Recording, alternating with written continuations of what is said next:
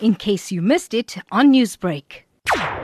An operation regarding the stolen property that were kept at a certain warehouse in Coventry Place in the Eastwood area in Pietermaritzburg. And the team then proceeded to the said premises and they kept observation and uh, they saw three suspects loading the stolen goods into a quantum panel van. The search was then conducted and the stolen goods to a total value of 0.4 million rand was found at the premises. And they also conducted an investigation that led them to a bottle store in Pietermaritzburg Street where the fourth suspect was arrested. And what now can we expect following these arrests? The suspects are appearing uh, in the Maritzburg Magistrate Court where they are facing charges of possession of a suspected stolen property. Captain, considering the discovery of the stolen goods, can you identify the items that were recovered? Yes, these boxes were full of clothes for a retail company and it was positively identified by the retail company. Captain, what is the appeal being made to the public by police surrounding purchasing stolen goods? Yes, we would like to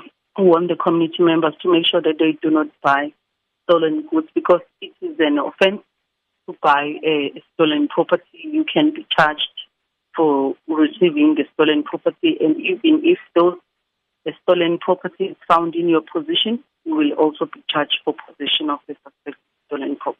Make sure that they refrain from purchasing the stolen goods from people. They must go to the shops, make purchases.